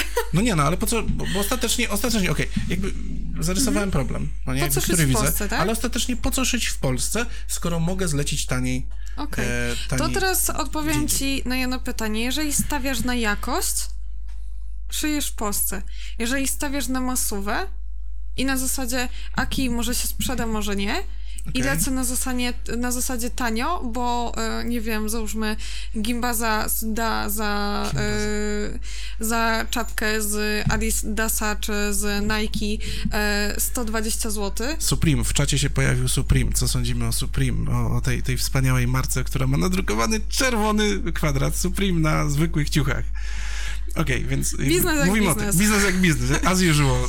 Tak. Yy, znaczy, nie no, dla mnie, no, wykorzystali okazję, tak? No, Wykorzystali okazję. no niestety, no nie oszukujmy się, no ci gdzieś tam młodzi ludzie, yy, no, no ja w wieku 16 lat też nie byłam świadoma z czego, co było zrobione, bardziej się patrzyłam, o, podała mi się ten kolor, tak? E, akurat wtedy wkraczałam w etap na zasadzie wszystko czarne, e, więc nie miałam gdzieś tam jakiegoś dużego pola do A to popisu. łatwo, a to łatwo. Tak, to było łatwe. E, też był inny styl zakupowy, tak? Bo kiedyś było tak, że gdzieś tam rodzice dysponowali pieniędzmi na twój ubiór e, i raczej oni bardziej decydowali, w co ty się ubierzesz, bądź nie i w jakim, może nie w kolorze, ale czy kupisz bluzę za 200 zł, czy za 55 na straganie, tak? E, a teraz jest na zasadzie, że po prostu no, młodzi ludzie przychodzą, mamo, na Zalando to jest fajne, kliknij, zapłać, no i, i, i tak to jest. E, i, I pewnie Supreme też Ale te Supreme tam... to, to jakieś nie, nie, niebotyczne kwoty. Są w ogóle za jakąś głupią bluzę chyba tam 4 czy 5 stówek. Czy więcej się płaci po prostu? To No jest... ale wiesz, no ja byłam na targach, gdzie widziałam, gdzie wystawiały się po prostu no marki sportowe, no, które są światowymi potentatami, po czym wchodzimy na halę, gdzie są Azjaci, no i patrzę się i oni mają tą samą. Nawet z tym No tak. samym logiem i się chwalą, że właśnie oni dla nich zrobili. No tak, A na necie tak. się patrzysz i to kosztuje na przykład 150 dolarów. Jest nielojalność, co? I, I tak. wiesz, a dla Azjatów to jest fajne, no bo dla nich zrobiliśmy, tak? Więc jak dla nich zrobiliśmy, no to dla was też można. Ale co jest bezpieczniejsze? E, Zamawiać, zamówić w Chinach, nie wiem, wydać te 20 tysięcy czy tam 30, już mam jakieś oszczędności, powiedzmy, no nie mam No. jakieś oszczędności. i Te oszczędności nie są zbyt wielkie, ale są na tyle, e, na tyle duże, że mogę zrobić spore zamówienie i próbować je po, pomnożyć ten kapitał, podwoić go, no nie? Na przykład. Powiem tak, tam- jeżeli co nie masz. bezpieczniejsze? y, uważam, że jeżeli chcesz zainwestować pieniądze i chcesz czuć poczucie bezpieczeństwa, to lepiej działać chociażby na rynku europejskim. Bo masz tutaj moment kontroli. E, I A co to znaczy na rynku do- europejskim? Co, co, co miałbym zrobić? E, nie wiem, no na przykład załóżmy, nie wiem, chcesz tworzyć koszulę, robić koszule, nie wiem, biznesowe z jakimiś odjechanymi dodatkami, e, to e, w Polsce, jak jest, no to się dogadasz po pierwsze językowo e, i mo- możesz też sobie tak skonstruować umowę, gdzie zawierasz informację, że ten projekt jest twoją własnością i nigdy nie można go puścić dalej. Jeżeli coś nie pasuje, dostajesz telefon, to możesz pojechać do firmy e, i na przykład tak jest u nas. E, I, I tak działa na przykład Loman, że jeżeli robią jakieś rzeczy dla podwykonawcy, e, no to na przykład kierowniczka produkcji, jeżeli ona nie jest na 101% pewna, to ona po prostu nie puszcza produktu. I my, my wysyłamy zdjęcia do akceptacji, wymiana mailów jest naprawdę ogromna, co po części jest dodatkową dla nich pracą. No fuck up na Eee, produkcji to jest, to jest No fuck up na produkcji to jest po prostu taki, że masz ochotę te wszystkie maszyny po prostu wywalić stamtąd i iść do domu. A to się... Pomimo tego, że ta firma już działa od ponad 20 lat yy, i, i osoby, które tam pracują, też praktycznie działają od początku, zawsze coś ci się trafi. Ale jeżeli masz taką sytuację, właśnie taki fuck up, że coś jest nie tak, możesz pojechać do tej firmy, pogadać z tą osobą, organoleptycznie powiedzieć jej, co chcesz, co i jak, i masz gdzieś ten kontakt. No a w Chinach nie masz takiej kontroli. E, poza tym, nie wiem, umiesz chiński, znasz jakiegoś osobę, która y, zna y, prawo gospodarcze w Chinach, ogarnia kontrakty. No nie, no, i, ża- i ża- żadnego pozwu tam nie wygram. I No, w ogóle więc, na- nawet nie dojdzie więc, pewnie. wiesz, zainwestujesz, y, y, zainwestujesz 20 tysięcy w rzecz, okej, jeżeli ci się zwróci w pierwszym takim rzucie sprzedażowym, no to wygrałeś, tak? A w, nie wiadomo, jakie oni też mają limity produkcyjne. Jeżeli oni są przyzwyczajeni do tego, że oni robią w tysiącach, no to raczej ci nie zrobią na zasadzie, wiesz, próbne. No dobra.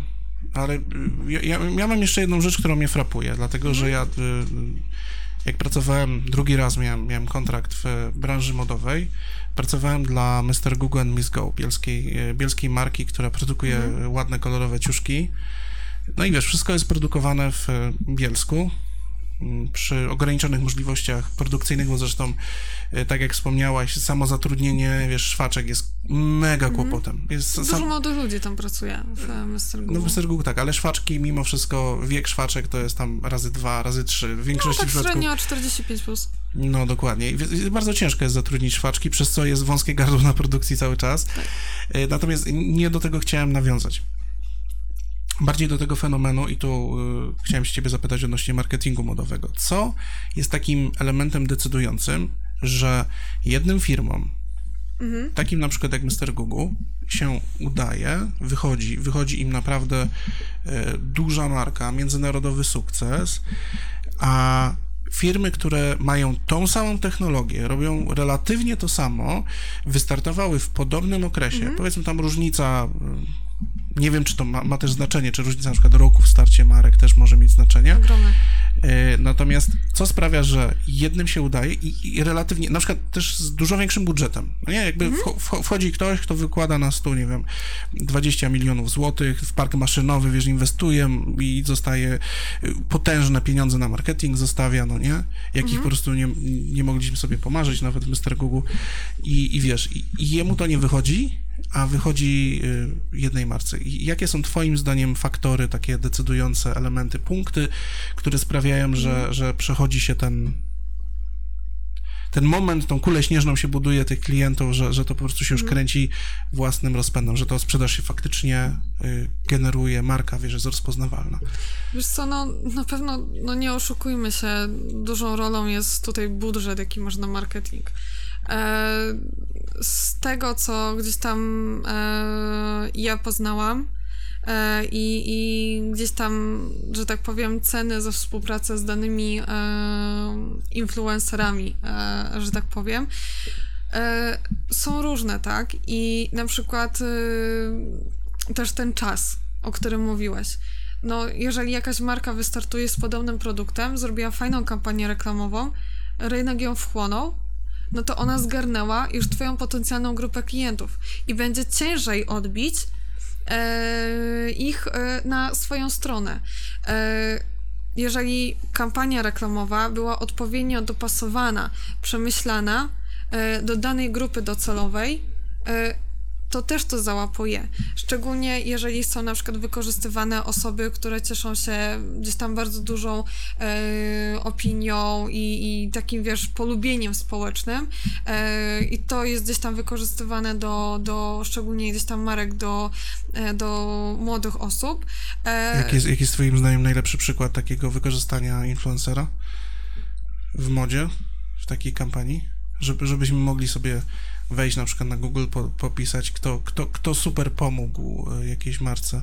Masz, masz kogoś na, na myśli?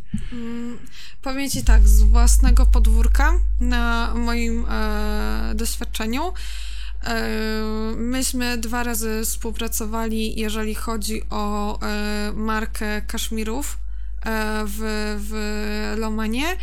Współpracowaliśmy z blogerką Kasią Kędzierską. Ona ma bloga Simplicity.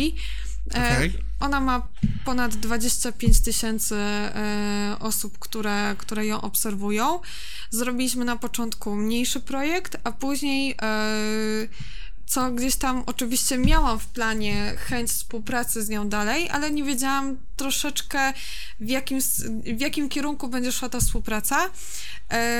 I, i, ale tak fajnie nam się z nią współpracowało, ale też my personalnie tak fajnie się dogadaliśmy, że stwierdziliśmy, że zrobimy z nią kolejny projekt i e, okazało się, że Kasia robiła na drutach sama swoje szale, jakieś tam rzeczy i dziewczyny do niej pisały, że o Jezu, Kasia, jakie fajne, że może ona by zrobiła swoją własną markę szali i, i na tej zasadzie gdzieś tam połączyliśmy to i zrobiliśmy szale kaszmirowe według wzoru od Kasi.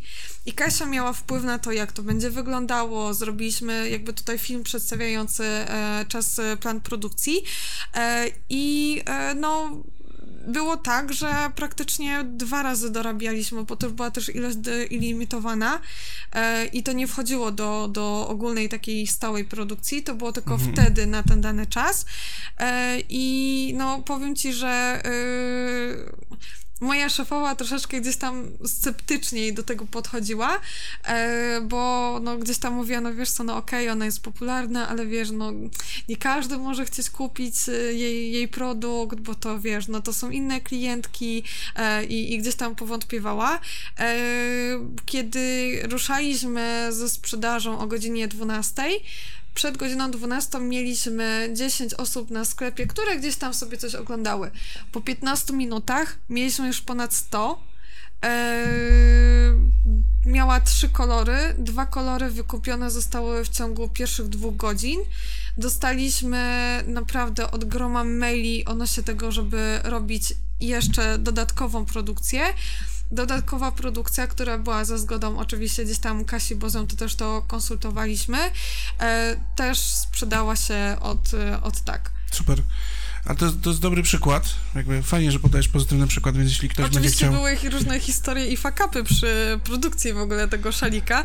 E, kierowniczka produkcji i programista po prostu jak tylko mnie widzieli i tylko przechodziłam z tym szalikiem, to już zamykali drzwi i mówili, że mnie nie wpuszczą i w ogóle, że mogę sobie wracać do biura.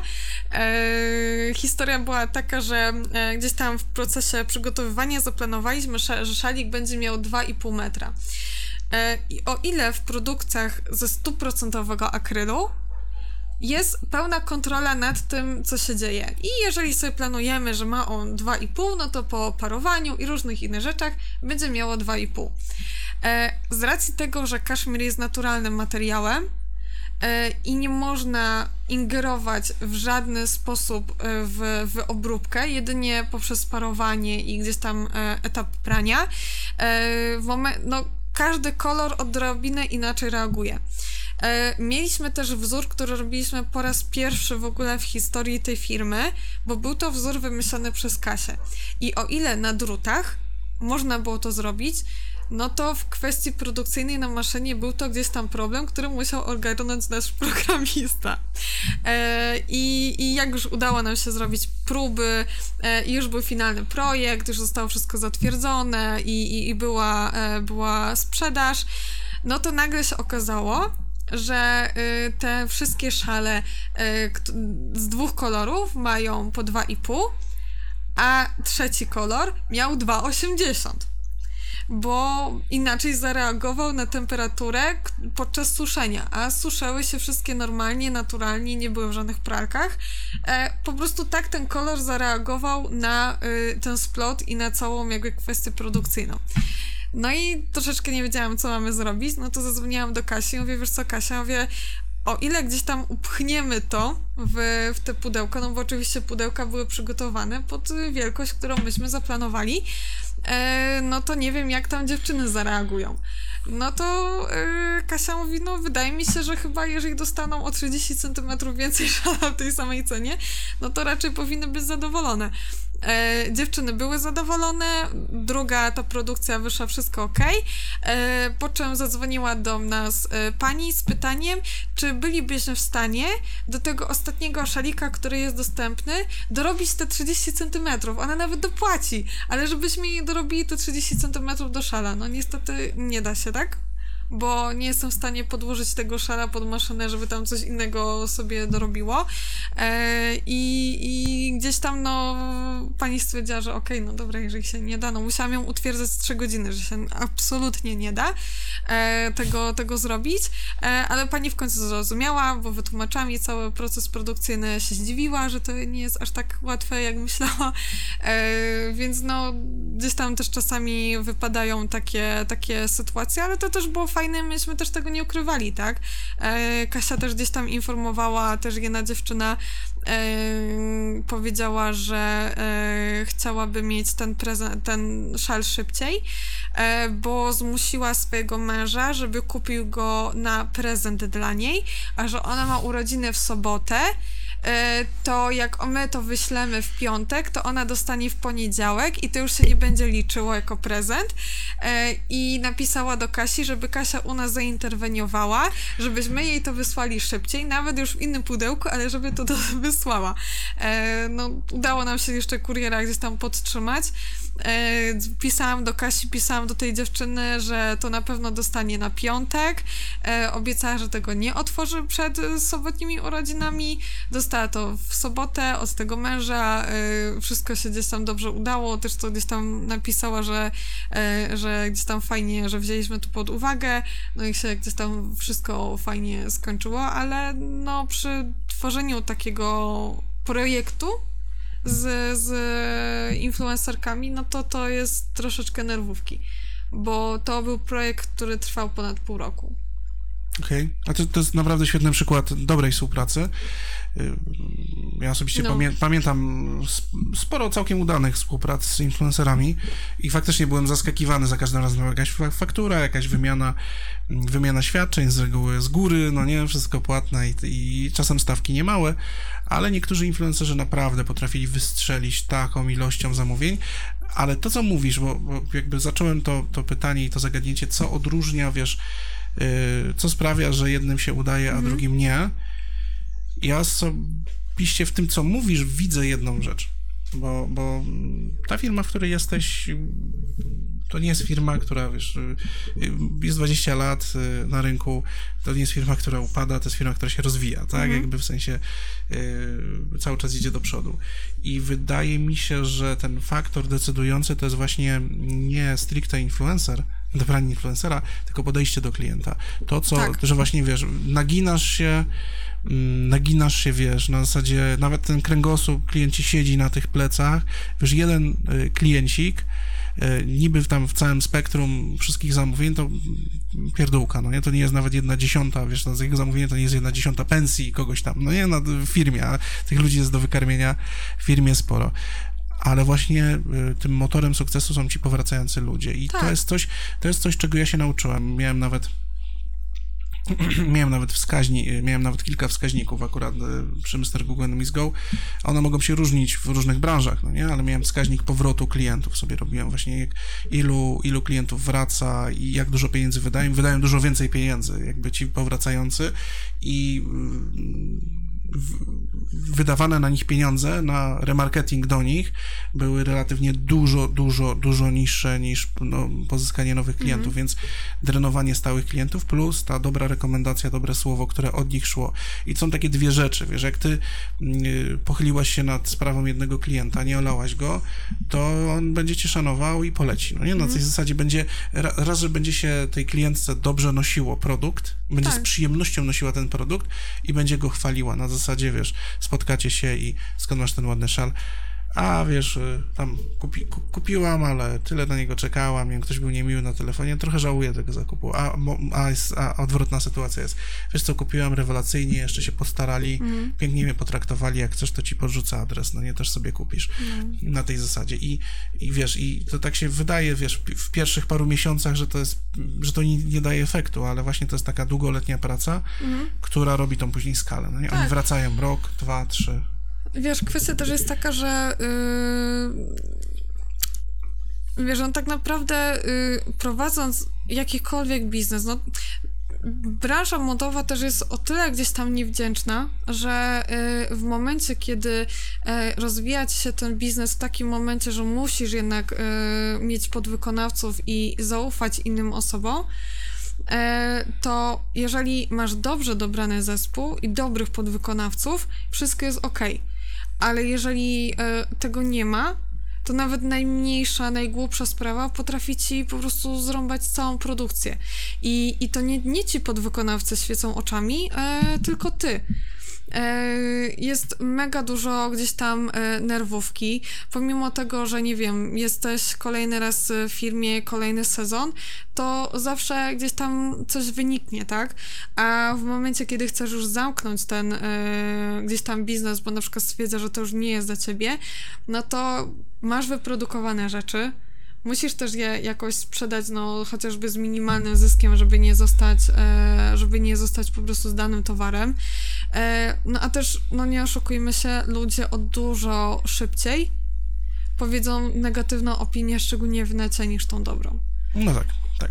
Czyli jakby mm, ja to dostrzegłem na przykład w przypadku Mr. Google, ja to dostrzegłem w osobie e, założyciela marki, Jakuba, który przez ten pierwszy okres rozkręcania całej marki był był tytanem marketingu, no nie tytanem pracy i po prostu on każdą, wiesz, tych klientów było już sporo. Tak, wiesz, on miał pomysł i on miał wizję po prostu na to, wiedział Pomysł, wizję jedną, chce. ale on potrafi, wiesz, w środku nocy siadać i odpisywać klientom, wiesz, na każdą jedną, każdy duży problem on rozwiązywał, wiesz, bo jakby to też jest jakby, inna kwestia jest y, problem zarządzania, że wiesz, mhm. masz właściciela, który ma ten y, y, to jest jakby in, inny aspekt, jakby, który nie jest dostępny dla klienta. To on generuje trochę więcej stresu w miejscu pracy, że masz tylko właściciela, mhm. który ma taki e, palec, e, palec poruszyciela, tak. no nie? Na zasadzie, że jest, że jest jedynym poruszycielem i to, to jest problem w zarządzaniu, ale to jest jakby zupełnie inna kwestia.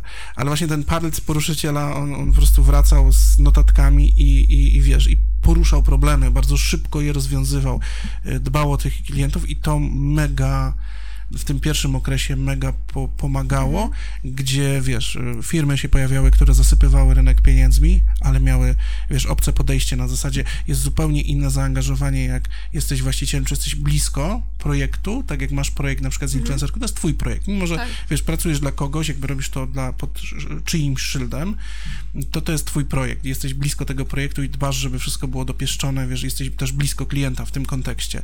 I tak samo jak jesteś właścicielem marki, to jesteś dużo bliżej tego klienta y, emocjonalnie y, niż, niż wiesz, zatrudniona pani na, na w dziale obsługi klienta, która odbiera reklamację mm. i po prostu tylko zbywa cię jakimiś tam formułkami.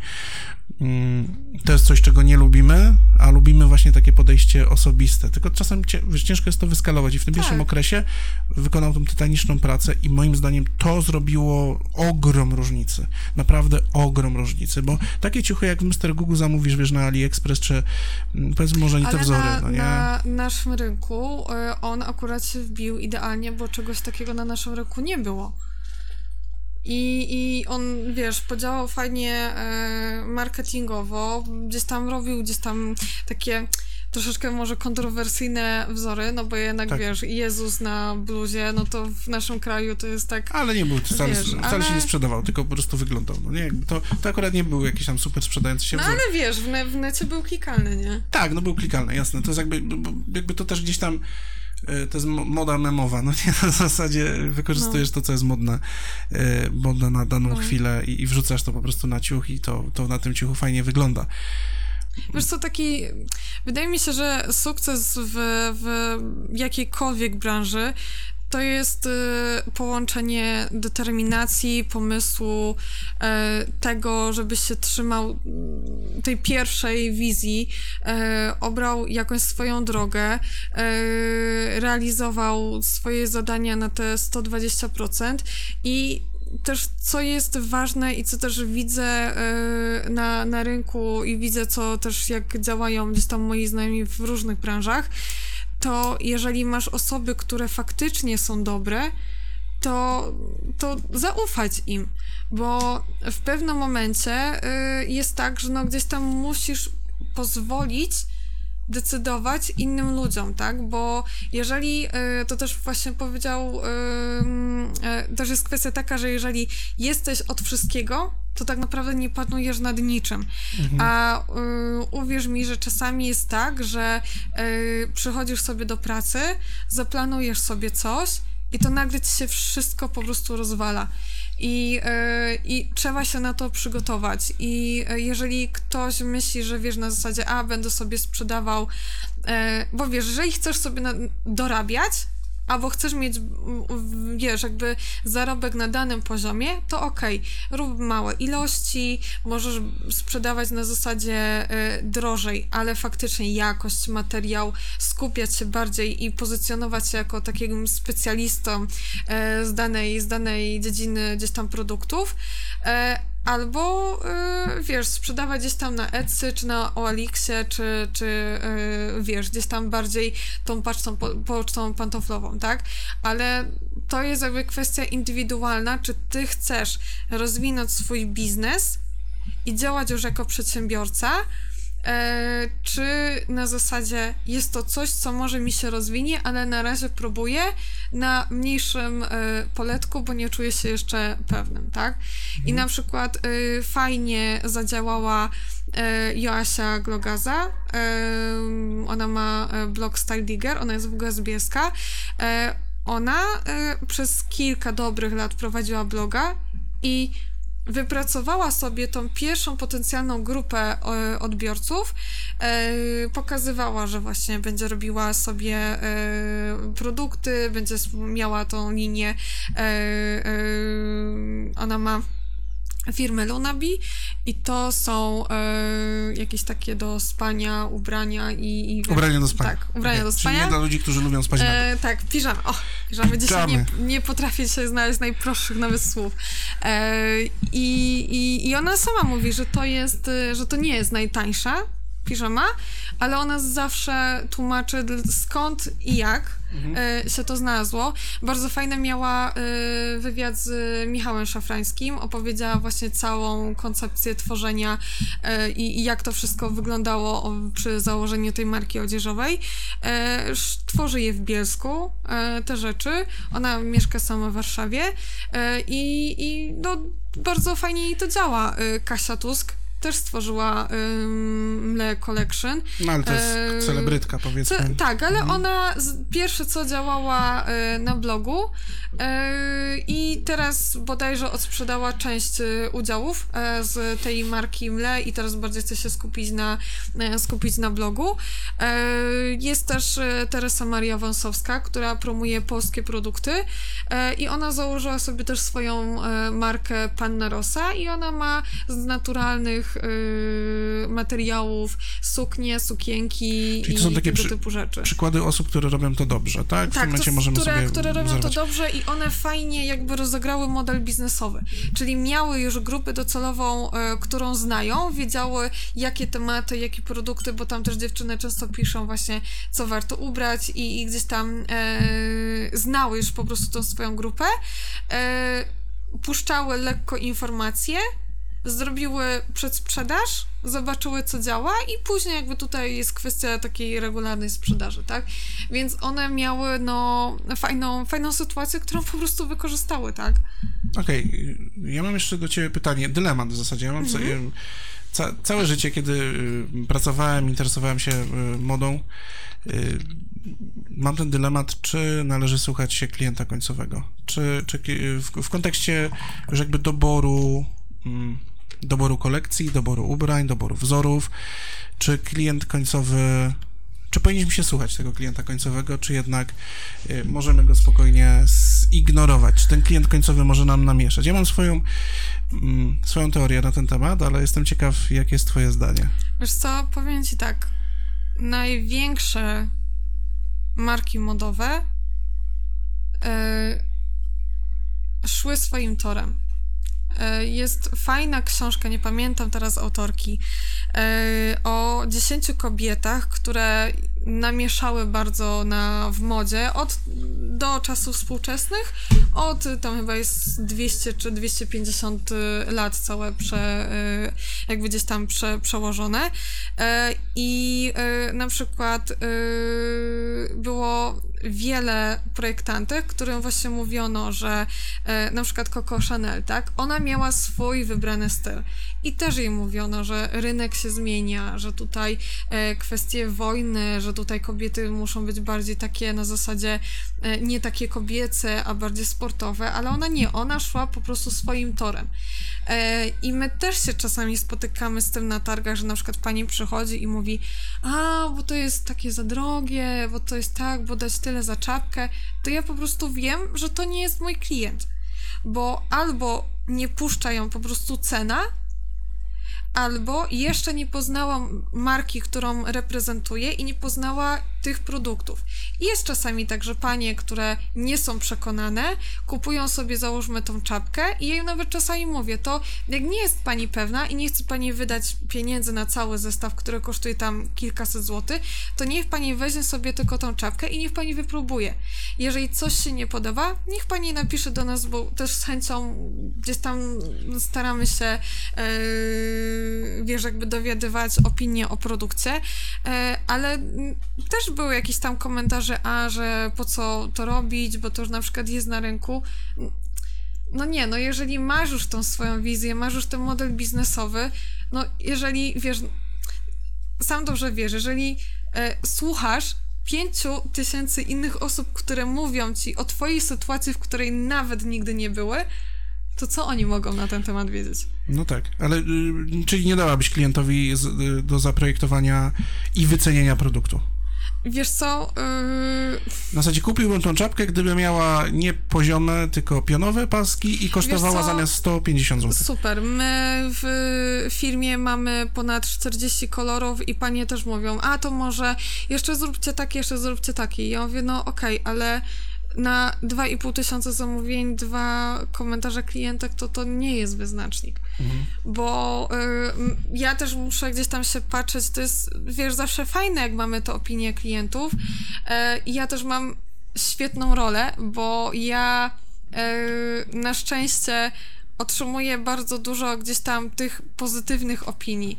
I i jest to ogromna przyjemność czytać to. E, nawet ostatnio też właśnie miałam taki komentarz od jednej pani i jej napisałam, ja mówię, że mam świetną pracę, bo ja tak naprawdę biorę minimalny udział w procesie tworzenia i te komentarze powinny słyszeć dziewczyny, które projektują, które nadzorują pracę nad, na pewno tym, powinny. nad tym. E, wiesz co, tak. Mogło to, by mogło to by przeszkadzać w pracy nawet. Wiesz co, no jeżeli i tak dziewczyny zawsze, jak jedziemy na targi czy coś tam zawsze, Michajna i co, i jak się podobały, a te kolory, a coś tam. Więc wiesz, więc to nie da się nie powiedzieć. E, oczywiście to przyjemne o dużo szybciej gdzieś tam im przekazuje niż jakieś tam negatywne komentarze, tak? Ale wiesz, no podczas, no jak prowadzisz firmę 20 kilka lat, no to już pewnie się nasłuchałeś wielu opinii, więc gdzieś tam e, może nie, że puszczają to gdzieś tam, wiesz, uchem, ale, e, ale gdzieś tam też to na pewno biorą, biorą pod uwagę, ale no, wiesz, jeżeli masz tam, załóżmy, nie wiem, na przykład masz jakiś produkt, tak, i na 200 produkt, na 200 zamówień masz 100 reklamacji, no to to oczywiście bierzesz pod uwagę bo to znaczy, że coś faktycznie jest tak w tym produkcie. Ale jeżeli, wiesz, przychodzi do mnie osoba i mówi, a proszę Pani, a może to by było, nie wiem, z, z kropką na czole, która jest, nie wiem, podszyta czymś i ta czapka ma być jakaś, nie wiem, dziwnie zasłonięta, no to no, droga wolna to zrobią. My mamy ten produkt, tak? Ja się nauczyłem w toku, e, w toku, wiesz, pracy marketingu, przede wszystkim marketingu modowym, nauczyłem się takiej e, zimnej zasady i to, no, klienci się, ludzie, którzy byli moimi klientami wtedy, e, w sensie docelowymi, finalnymi klientami mogą się na to obrażać, ale nauczyłem się tego, że klient generalnie nie wie, czego chce, nie ma pojęcia, czego nie chce, y, nie wie, co kupi, wydaje się mu, że wie, co kupi, ale nie ma ziel... Te opinie są tak słabo umocowane, mm, słabo, wy, słabo wyargumentowane. Jakby są uwagi funkcjonalne, że coś drapie, kuje i tak dalej. No tak, no to, to, jest przydatne, to jest, to jest, to jest przydatna informacja. Ale, ale takie, wiesz, po, porady, co zrobić teraz w tym sezonie, nie przypominam sobie, żebym może raz coś wykorzystałem, dwa jakieś ale z reguły te pomysły albo były jakieś nietrafione, albo były dziwne. Ale to wiesz, bo, bo to, to, to, pokazuje też taki trochę dysonans, jaki jest pomiędzy, czy to, to jest trochę dysonans pomiędzy y, tym, wiesz, firmą, działami marketingu, które się otwierają, tak, na zasadzie mhm. jesteśmy otwarci na feedback. Dział marketingu mówi, i to jest trochę, moim zdaniem, to jest trochę nieuczciwe, bo y, doświadczony dział marketingu powie, że jest dość y, otwarty na feedback, a w ogóle z tego feedbacku nie skorzysta, że to jest takie jakby markuje i ci ludzie trochę marnują czas, jakby pisząc im, co mają zrobić, z kim mają współpracować i tak dalej. Mm, to jest to jest taki to, to impas, powiedziałbym, bo, bo działy marketingu no nie tak. mogą powiedzieć, że nie są otwarte na feedback, na, no na, na informację zwrotną. To jest impas, i, e, I to jest problem, bo jest to jakaś nieuczciwość ze strony działu marketingu, e, ale z drugiej strony konieczna nieuczciwość, bo nie mhm. powiedzą, że nie chcemy słuchać waszych opinii, bo my sobie zaprojektujemy. No, inaczej, jak jestem projektantem mody, to mogę mieć muchy w nosie i po prostu, wiesz, kto mi tam będzie mówił, co mam robić, ale jak jestem marką modową, no to jestem otwarty na feedback. Nie będę, wiesz, no tak. pokazywał się z takiej strony i wydaje mi się, że jest to taki dysonans, więc e, ci, którzy słuchają, jak będziecie pisać i poradzić innym markom, co mają zrobić lepiej, no to możecie się spodziewać, że ktoś wam odpisze z formułki dziękuję za opinię, tak przekażemy dalej do działu jakiegoś, ale tak naprawdę nikt nikt nawet nie wzruszy ramionami przy, przy tego Wiesz typu co, uwagach. myślę, że to, myślę, że gdzieś to tam yy, wszystko zależy, no wydaje mi się, że te mniejsze firmy gdzieś tam starają się brać to pod uwagę, bo też mają yy, większą możliwość w trakcie nawet produkcji dodania czegoś. A jeżeli masz już firmę, która po prostu idzie na zasadzie, wiesz, masowy, już ma zamknięte kolekcje i, i nie da się nic zmienić, no to nic innego im nie zostaje, tak jak Ale nawet przy małej, ale nawet przy mojej produkcji pytanie, czy byś, wiesz, skakała jak, jak ci klient Wiesz zagra, co, no powiem nie? ci tak, jeżeli byłaby to na przykład uwaga od klienta e, w takim sektorze B2B, albo klienta e, detalicznego, który zamawia już na zasadzie 10 lat i na przykład pisze, na początku mieliście super jakość, a teraz nagle, nie wiem, coś mi tu pęka, e, jakość jest jakaś dziwna, e, wiesz, dałem do prania, wszystko robiłem według waszych wskazówek, a to mi się nagle skurczyło, nie wiem, mam jakieś, nie wiem, uczucia, ale jakieś, wiesz, alergeny, tego typu rzeczy, to są informacje, które ja mogę też przekazać do, do działu e, produkcji i to są też informacje, które pomogą mi poprawić ten produkt. Więc, y, więc to są dla mnie na przykład ważne informacje i y, my też jak jesteśmy na targach, to my też się pytamy pań, do czego one używają, do jakich stylizacji, jak one gdzie to noszą, czy to noszą do o wielu funkcjonalnościach produktu, no wiesz, no ja zawsze myślałam, że szal to szal, więc sobie, wiesz, nakładam na, na szyję, a ja zazwyczaj, no ja, ja w zimę to po prostu mam tylko tyle odkryte, bo jest tak zimno e, i szynie ma być jak największe, żebym się jak najwięcej owinęła, e, a panie tu mówią, że one w ogóle e, sobie to przywiązują paskiem, tu sobie coś tam z tym robią, tu używają latem, jak na przykład jadą, e, lecą gdzieś na wakacje e, i, i sobie to używają na zasadzie, wiesz, siedzą w samolocie i klimatyzacja jest na maksa puszczona, więc im jest zimno i one sobie to wykorzystują. E, I, I wiesz, i takie uwagi e, pokazują tobie też jakby inne strony tego produktu, które myślę, że już dawno poznałeś.